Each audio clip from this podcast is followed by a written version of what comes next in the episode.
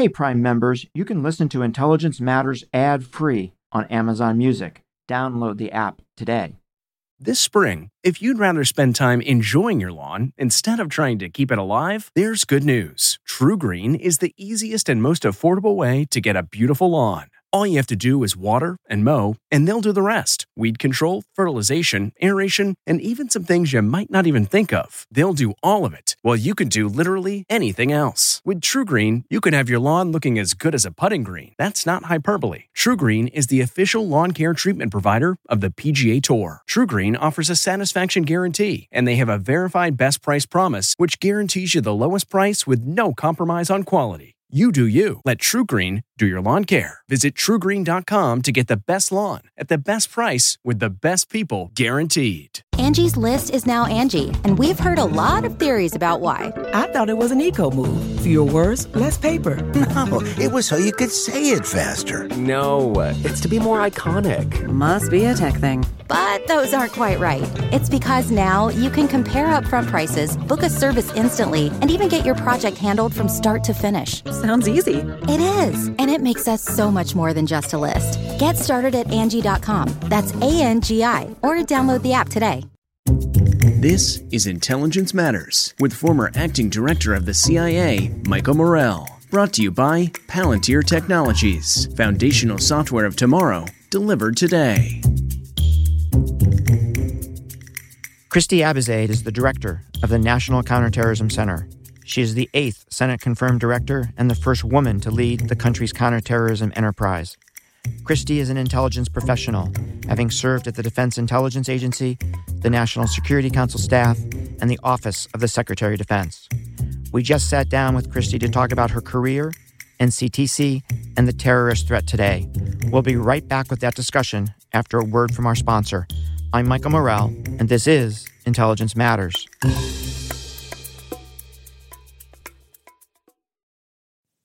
Okay, it's time to commit. 2024 is the year for prioritizing yourself. Begin your new smile journey with Byte, and you could start seeing results in just two to three weeks. Just order your at home impression kit today for only $14.95 at Byte.com. Byte clear aligners are doctor directed and delivered to your door. Treatment costs thousands less than braces, plus, they offer financing options, accept eligible insurance, and you could pay with your HSA, FSA. Get 80% off your impression kit when you use code WONDERY at Byte.com. That's B-Y-T-E dot com. Start your confidence journey today with Byte. Christy, thank you for joining us. It's great to have you on the show, and it's great to see you again. Yeah, it's really good to be here. Thank you very much for having me on. So, if it's okay with you, I'd love to cover three areas. I'd like to talk a little bit about your career. I'd like to talk a little bit about NCTC as an institution. And then I'd love to ask you a few questions about kind of the threat environment today. Absolutely. Okay. Sounds good.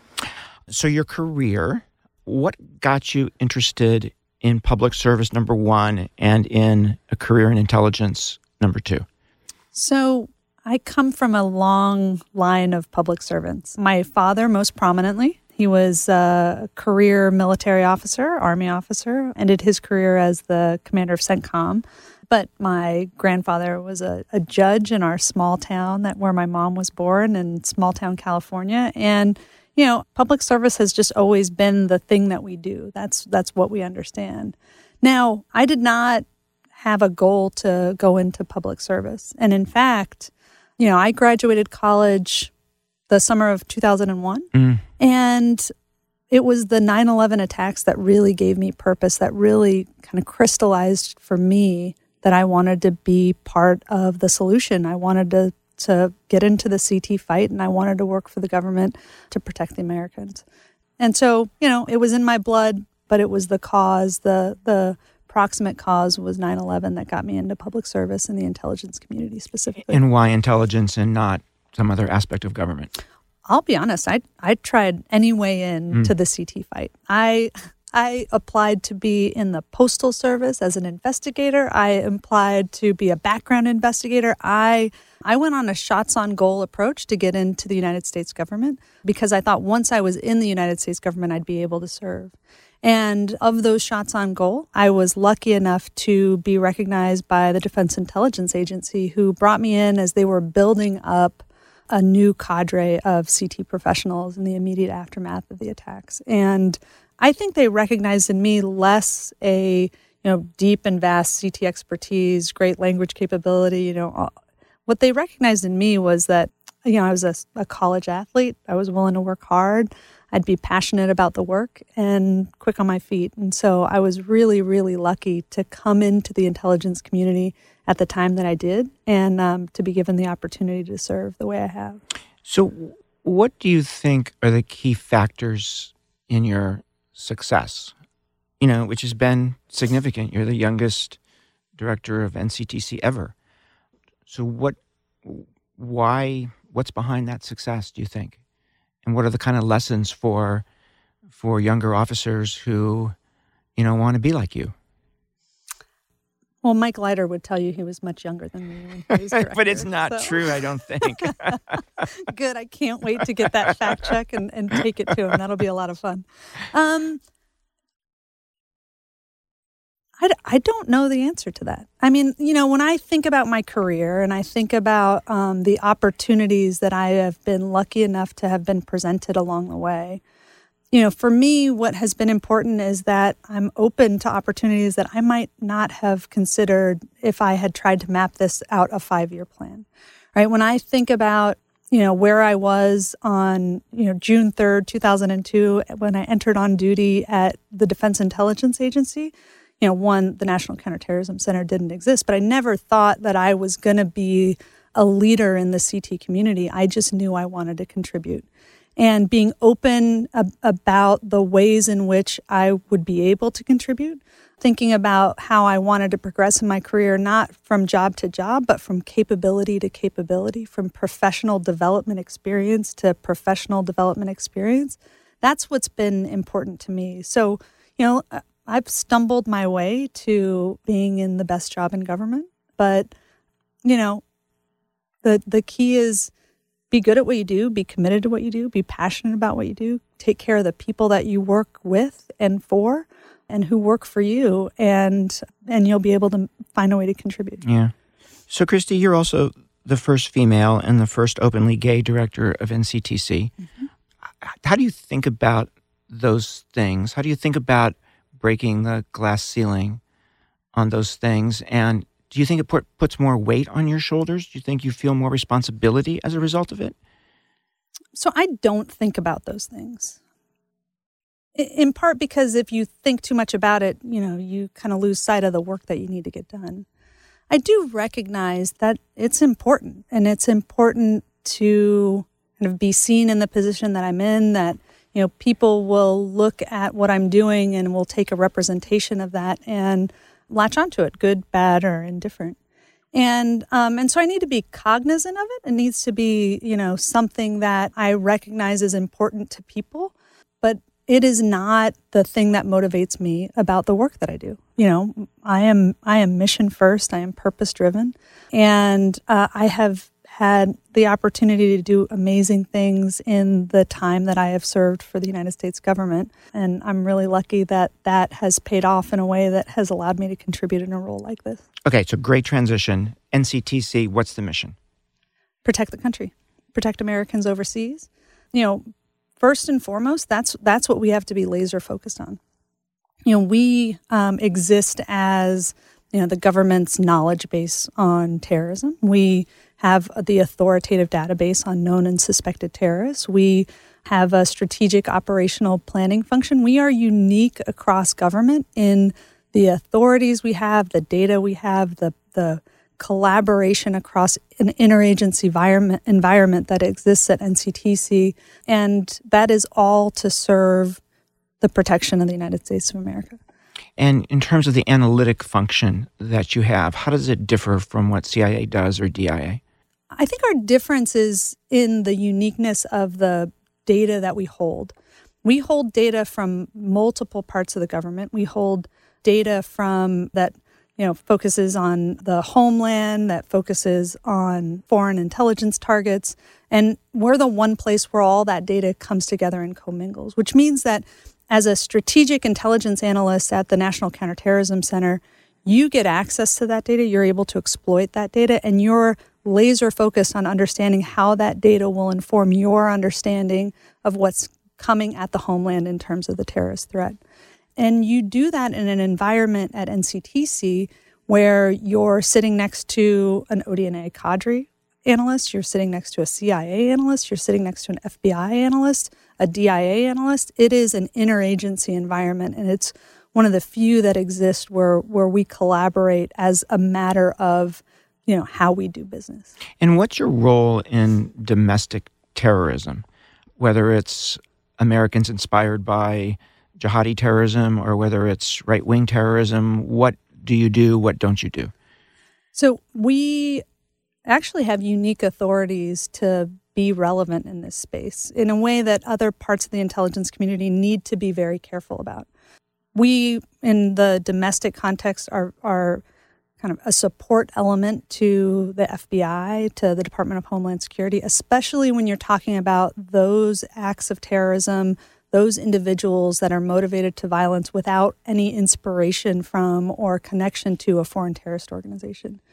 You know, our primary role is to connect the dots, to live in the seams, and to look across the information that we have to be able to discern, you know, when a threat is coming our way. And so transnational linkages, searching for transnational linkages, figuring out ways to disrupt those transnational linkages, that's our bread and butter. But we are also, you know, what I would say is the the U.S. government's premier counterterrorism analysis center, and so um, the way that we are able to leverage our analytic expertise in support of whatever the predominant trend is in the counterterrorism environment in the in the United States is, is critical, and we have real contributions to make across the board. So I want to ask you about budgets, and I know you are you are constrained in what you can say. Um, I know it's hard to say the administration is not giving you enough or Congress is not giving you enough. I've been there. I know that, right? But it's also clear that both in the Trump administration, CT was a bill payer, and in the Biden administration, CT is a bill payer for for great power competition. Where are you from a budget perspective? Do you are you being squeezed? What's the impact of that? How do you think about it? Yeah, uh, I mean the the budget trends are are downward and they're downward across administrations, but in some ways in, in very reasonable ways. You know, first, I mean, let me just say, you know, as the leader of the National Counterterrorism Center, I couldn't be more supportive of our government's focus on strategic competition. It is exactly where we need to go. And, you know, as we look at orienting our national security infrastructure in a way that actually gets at the complex dynamics associated with Russia, China, the cybersecurity dynamics that are all at play, I think that's strategically absolutely where we need to go. And the fact that we can do it in a proactive way, the fact that we're not reacting as we were immediately post 9 11 to create an infrastructure after a crisis, I think um, is real credit to you know, administrations across parties in recognition of what is the major strategic threat that we need to be prepared to address. Now, I also believe that our counterterrorism work is an enabling function to all that. One major attack swings us right back mm-hmm. into the wrong direction. And so for us, we need to be really deliberate in this moment of choice about what counterterrorism capability we sustain, what collaboration mechanisms are most effective, we have built something great over the last 20 years that has protected the country against another major 9 11 style attack. That needs to be sustained.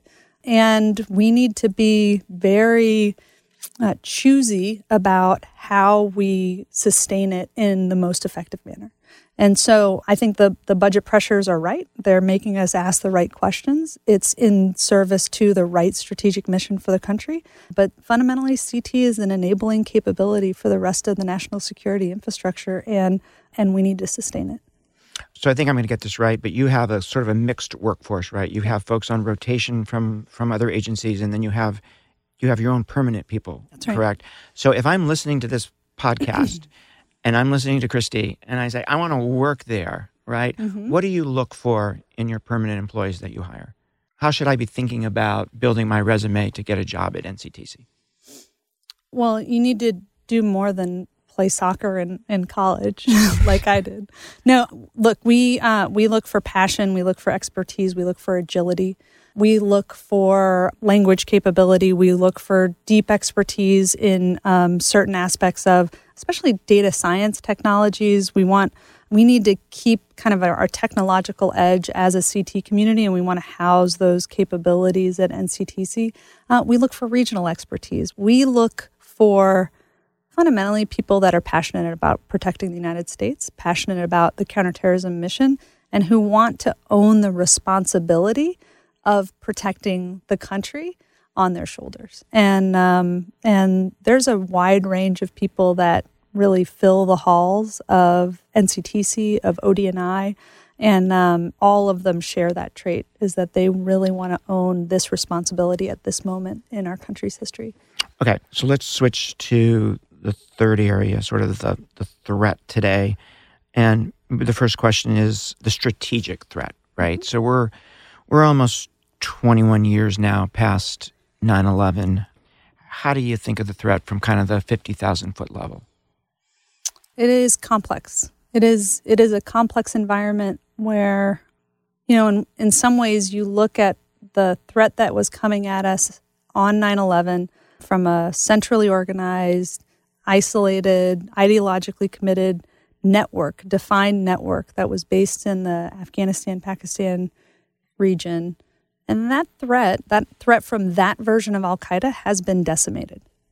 Now, in its place, uh, Al Qaeda has spawned multiple affiliates across, you know, multiple different regions. We've got Al Qaeda in the Arabian Peninsula, which is probably, I think, the most concerning of the affiliates in terms of intent against the homeland. Got Al Shabaab. We've we've got JNIM in North Africa, which is driving a number of really interesting dynamics in terms of how that threat environment is evolving. You've got a new environment in Afghanistan, which, you know, 21 years later is a very difficult environment to discern in terms of what's happening from a CT perspective. And and you have the spawning of ISIS, which comes from an Al Qaeda in Iraq background, which has grown in terms of its branches and affiliates over the last um, many years, including, you know, I think it's something like 16 different branches across multiple different countries. And they have taken what was this centrally organized hierarchical approach to plotting against the West and they democratized it. And they made it much more difficult for counterterrorism professionals across Europe, across the United States, across the world to understand what was happening in terms of an individual's decision to motivate to violence. And when I look at the most likely way in which a terrorist attack will happen here in the homeland or, or you know, in parts of Europe, it is an individual motivated using crude weapons, easily you know, accessed, including a vehicle that they might drive on a regular basis.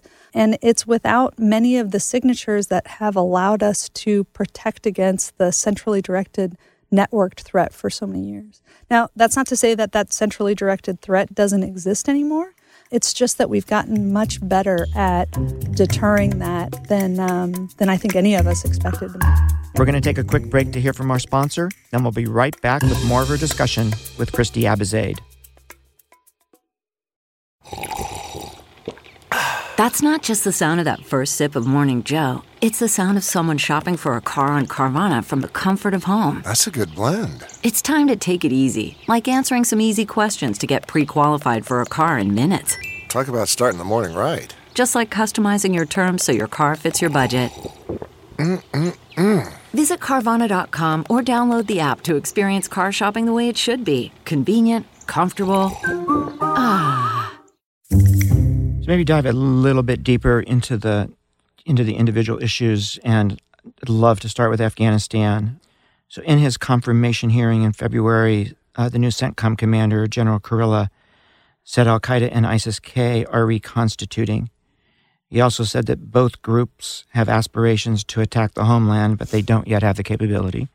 So, I love your view on how significant the reconstitutions have been and if you see any evidence at all of either group building an external attack capability.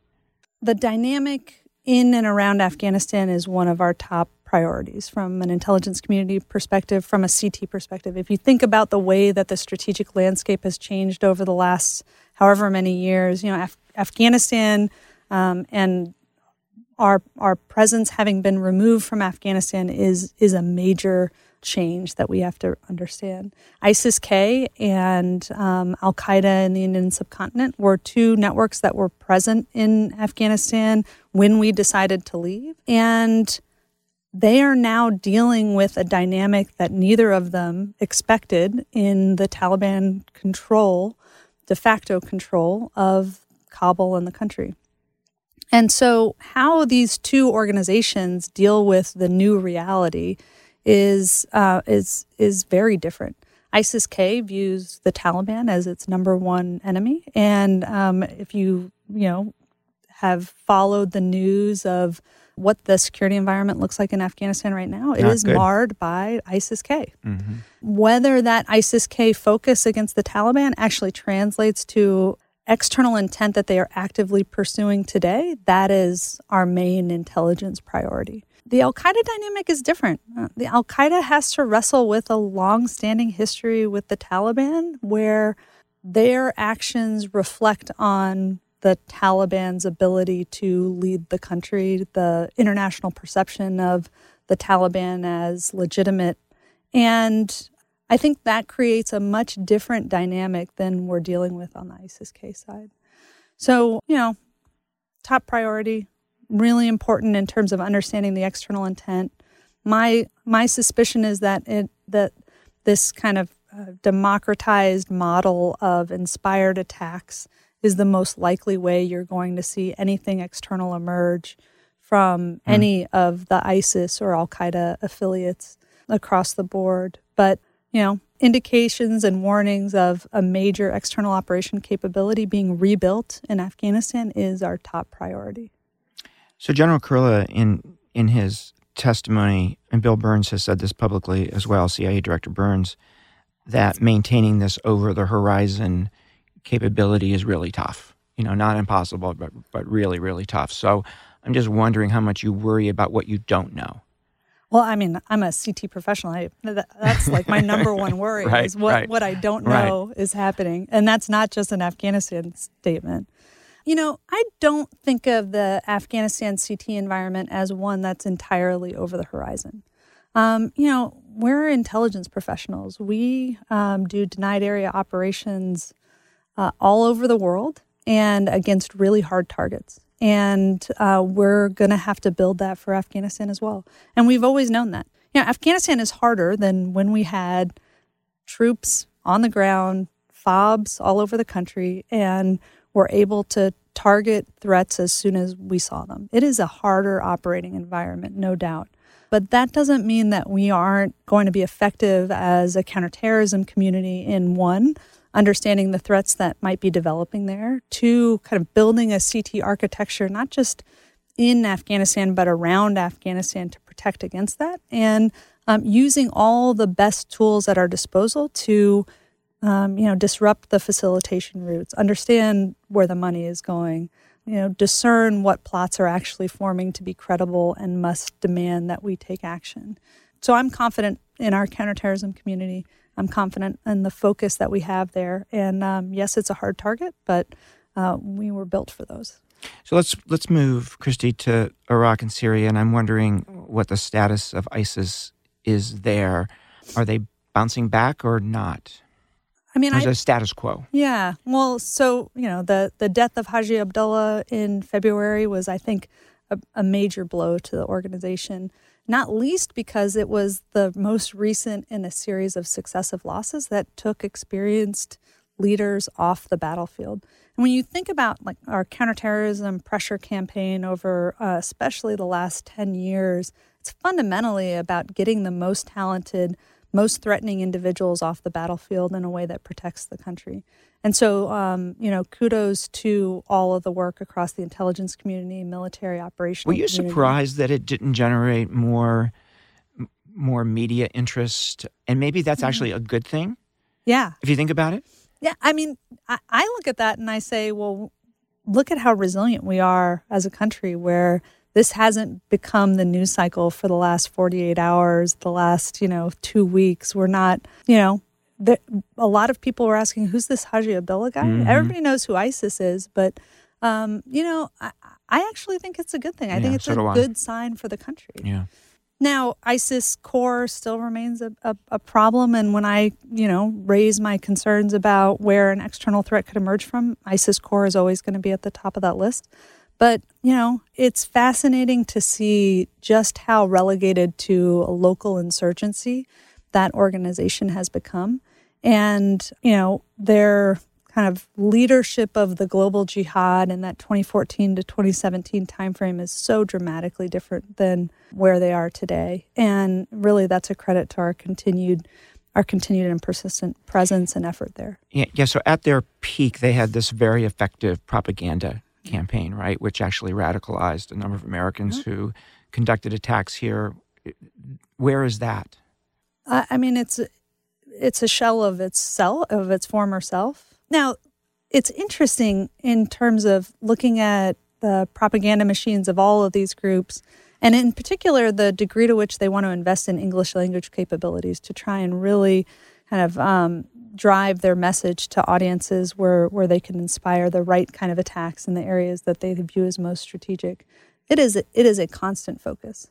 Um, this is not just about getting trained operatives and seated into the right environments for them. The media operations are an essential component to sustaining the global campaign, both for ISIS and for Al Qaeda. They're continuing it. The resonance is maybe higher than Zawahiri's latest audio message that nobody really wants to listen to, but it is um, it is a shell of its former self. And are we? Is it your sense that we're better at dealing with it at the same time, or not? I mean, it's tough to deal with, right? Yeah, I don't. I, I actually don't know that we're better at dealing with it. The the propaganda arms, the media arms of these organizations, especially as they get more and more decentralized, there are more and different kinds of outlets that propagate their messages, it, it, it can become a very diffuse and difficult challenge. There are also media environments that seem to be focused more on kind of the local environment that they're dealing with and occasionally spring up to try and kind of connect the global environment, the global um, cause together. And uh, it, it does, it just makes for a very challenging messaging environment. We're going to take another quick break. We'll be right back with more Intelligence Matters. Stay with us. Delve into the shadows of the mind with Sleeping Dogs, a gripping murder mystery starring Academy Award winner Russell Crowe. Now available on digital. Crowe portrays an ex homicide detective unraveling a brutal murder he can't recall. Uncovering secrets from his past, he learns a chilling truth. It's best to let sleeping dogs lie. Visit sleepingdogsmovie.com slash Wondery to watch Sleeping Dogs, now on digital. That's sleepingdogsmovie.com slash Wondery. CarMax is putting peace of mind back in car shopping by putting you in the driver's seat to find a ride that's right for you. Because at CarMax, we believe you shouldn't just settle for a car. You should love your car. That's why every car we sell is CarMax certified quality so you can be sure with upfront pricing that's the same for every customer. So don't settle. Find love at first drive and start shopping now at CarMax.com. CarMax, the way car buying should be. So, AQAP in Yemen. Yeah. Um, so, when I was deputy director, yeah. you know, th- this was the issue, right? Mm-hmm. This was this was the place we worried most about. There was a number of attempted attacks coming out of Yemen toward the homeland. You mentioned it a few minutes ago as a place you still worry about. Yeah. What's going on with AQAP? How much does the civil war there play to them, give them space? How do you think about AQAP? Yeah, I mean, in, in general, any um, any environment that invites chaos provides opportunity for these groups to thrive. And um, AQAP has certainly been able to sustain itself, though um, has absolutely been uh, distracted by and undermined by both the international coalition that's active there and you know this dynamic with the Houthis that that um, it, you know results in squeezing of their territory from directions that they may not have anticipated. Uh, that said, you know the concern that I've always had with AQAP is a concern that um, pertains today, which is that small cadre of experienced operatives that is focused on mounting some of the most technologically sophisticated external attacks that we've seen emerge from the Al Qaeda network. And when you know you look across the last 20 years and the number of attacks that have happened here in the homeland, you know, the most recent was in 2019 where AQAP associated itself with the shooting in Pensacola, Florida mm-hmm. at the Naval Air Station. Um, you know, those are the kinds of things that we've got to be very attentive to. We have to understand that they could emerge from anywhere, and um, and we've got to kind of train our intelligence resources on understanding that piece of tactical information that may not seem relevant in a sea of other information, um, but that you you can discover and then disrupt threats based on. You know, the Pensacola attack was interesting because it was an external attack. It was. Yeah. It was, and it, and it there was it was interesting because we didn't know it at the time. It took about a couple of months for them to claim it, and a couple of months later for the United States government to talk about what we found uh, in terms of the validity of that linkage. And in that time, I mean, speaking again to the resilience of the American public and how much these kinds of um, attacks dominate the the narrative. I mean, uh, it seemed to me that the American public had moved on. Yeah. And then Africa. And you mentioned Al Shabaab in Somalia. Yeah. General Townsend, who is the, the commander of AFRICOM, as you know, said it's the group of Al Qaeda folks he worries most about. He doesn't have to worry about Yemen, but it's, he says it's the group he worries most about. And I'm wondering how you think about Al Shabaab in terms of an external attack capability outside of Somalia in Africa and then even outside of Africa. How concerned yeah. are you about that? I am more concerned about Shabaab's attack capability in the region that they dominate. Somalia, of course, but Americans that um, are in Kenya, Americans in the um, surrounding region, I, I, am concerned about the degree to which uh, Al Shabaab is able to project outside of Somalia, especially in their in, in that immediate um, in their immediate environs. Shabaab's intent for external operations farther afield is uh, is a subject of a lot of scrutiny in the intelligence community, and for good reason. It is the most well funded of Al Qaeda's current affiliates. It's the most capable, most active in their immediate field of operations. And um, it's connected to other Al Qaeda elements that, um, you know, with their contribution to any kind of plotting, we should be really concerned about the effects that it could have, and, and including here in the homeland. Uh, and so, I would I would describe the the overall external threat from Shabab as something that has to be a top intelligence priority, and certainly is. Why now, are they? Um, um, why are they better funded than most other groups? Because of the territory they own in Somalia. Oh, I see. Uh, the I see. and the way in which they're able to extort their way to deep I coffers. See. I see. It's um it is it is pretty remarkable. Um, now, and can can I just can. I just add a little bit on Africa? And General Townsend and I have, have had these conversations. You know, as much as um, Shabab is an urgent threat and one in which we've got really got to get our arms around from an intelligence and operational perspective, you know, the the trickier intelligence challenge, the indications and warning challenge, I actually think comes from North Africa. Uh, it comes from the Al Qaeda affiliate that's operating there and ha- has really expanded. And when you say North Africa, define that mostly geographically. the Sahel. Okay. Mostly the Sahel.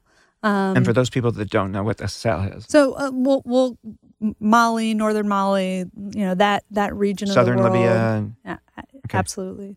And it's a cross border it's a cross border region where a group called JNIM operates and operates with increasing capability and impunity. And in fact, you, know, you look at some of the um, littoral African states that border that region in the south, and the threat of JNIM's expansion there as you know really problematic for the stability of governments, the the kind of you know underlying conditions that really allow terrorist groups to thrive. And the question for us is not just, you know, how does JNIM's growth affect terrorism on the African continent, affect Americans who might be on the African continent, but you know, at what point does that threat, that growing dynamic, actually present a major threat to the homeland? And how do we as an intelligence community get really smart about the kinds of indications and warning we need to track to make sure that we understand when this kind of local intent has gone global and is transnationally relevant for our global counterterrorism effort. What's the source of their of their growth? What's the source of their expansion? Is it poor governance? Is it? All- it's all. It, yes, it's poor governance. It's um, disaffected populations. It's you know, it's extortion. It's you know, their ability to dole out justice more quickly, even if hmm. not uh, in a way that all individuals would agree is fair. They are able to thrive in an environment where there is no authority that is is holding them accountable, and and to co-opt a population that you know is looking to survive. Yeah. Is there an ISIS group there in is. Africa that you're concerned about? Yeah. Uh, I mean, there are multiple. ISIS's branch expansion has been most dramatic in parts of Africa. That's, you know, there's ISIS West Africa, but there's also, you know, elements in Central Africa. You look at ISIS Somalia and ISIS Somalia's kind of um, influence over other branches in on the African continent. And, um, you know, there is definitely an ISIS dynamic there. What's interesting is the ISIS dynamic is many times in conflict with the Al Qaeda dynamic. And kind of the internecine violence that, that will happen in different parts of Africa is very tribal and and and um, and creates a complexity for us in the CT environment. That's you know that is certainly a challenge. The degree to which these groups around the world, um, both Al Qaeda and ISIS, are connected back to their motherships, right? Back to Zawahiri, um, wherever he is um, in South Asia and back to ISIS core in in Iraq and Syria? Is it does it depend? Is it yeah. is it pretty much the same? Is it? No, I think it varies greatly. I would still call Al Qaeda the more hierarchical of the two. And in fact, you know, if you look at the way that ISIS expanded over the years, they were very interested in you know, democratizing the way in which their their brand could flourish, the attempts by different elements that would uh, associate with them um, to kind of establish their own local caliphate. So um, I would say that you know the metastasizing of the Al Qaeda network, the metastasizing of the ISIS network has kind of very different characteristics that underlie it. Central uh, leadership from the Al Qaeda network is still very important. Zawahiri, as much as um, some might be bored by him. The Al Qaeda network isn't, and still kind of considers that him an important ideologue for the network. And ISIS, uh, ISIS is different that way. It's much less centrally centrally connected. Lastly, Christy, far right extremism. The FBI director Chris Wray says it's the biggest terrorist threat we face. How should we think about that? Uh, well, I mean, I, I think Director Wray's right. So, you know, I was looking at the numbers today We've had 45 foreign terrorist attacks inside the homeland since 9 11 over the last 21 years. Uh, in half that time, since 2010, uh, we've had the same number of attacks from what we term as domestic violent extremists. And, and most of those attacks, um, which are highly lethal, you know, the majority of them and the majority of the deaths are, are perpetrated by racially or ethnically motivated violent extremists you know when i when i think about the way that the global terrorism environment has changed the way that that manifests here in the united states in a different way you know this rise of domestic violent extremists that um, you know that are conducting attacks without motivation from a foreign element without a connection to a foreign terrorist organization they are are leaving an indelible mark on how the threat is developing in the United States and the way in which Chris Wray's folks can array against that threat. And so we from the national counterterrorism community are really focused on doing our part within the scope of our authorities to support the FBI, to support DHS as we try and get ahead of and protect against that version of um, the the terrorist threat that is presented to Americans. And there's there's some links, correct, between these domestic violent extremists here and similar folks overseas?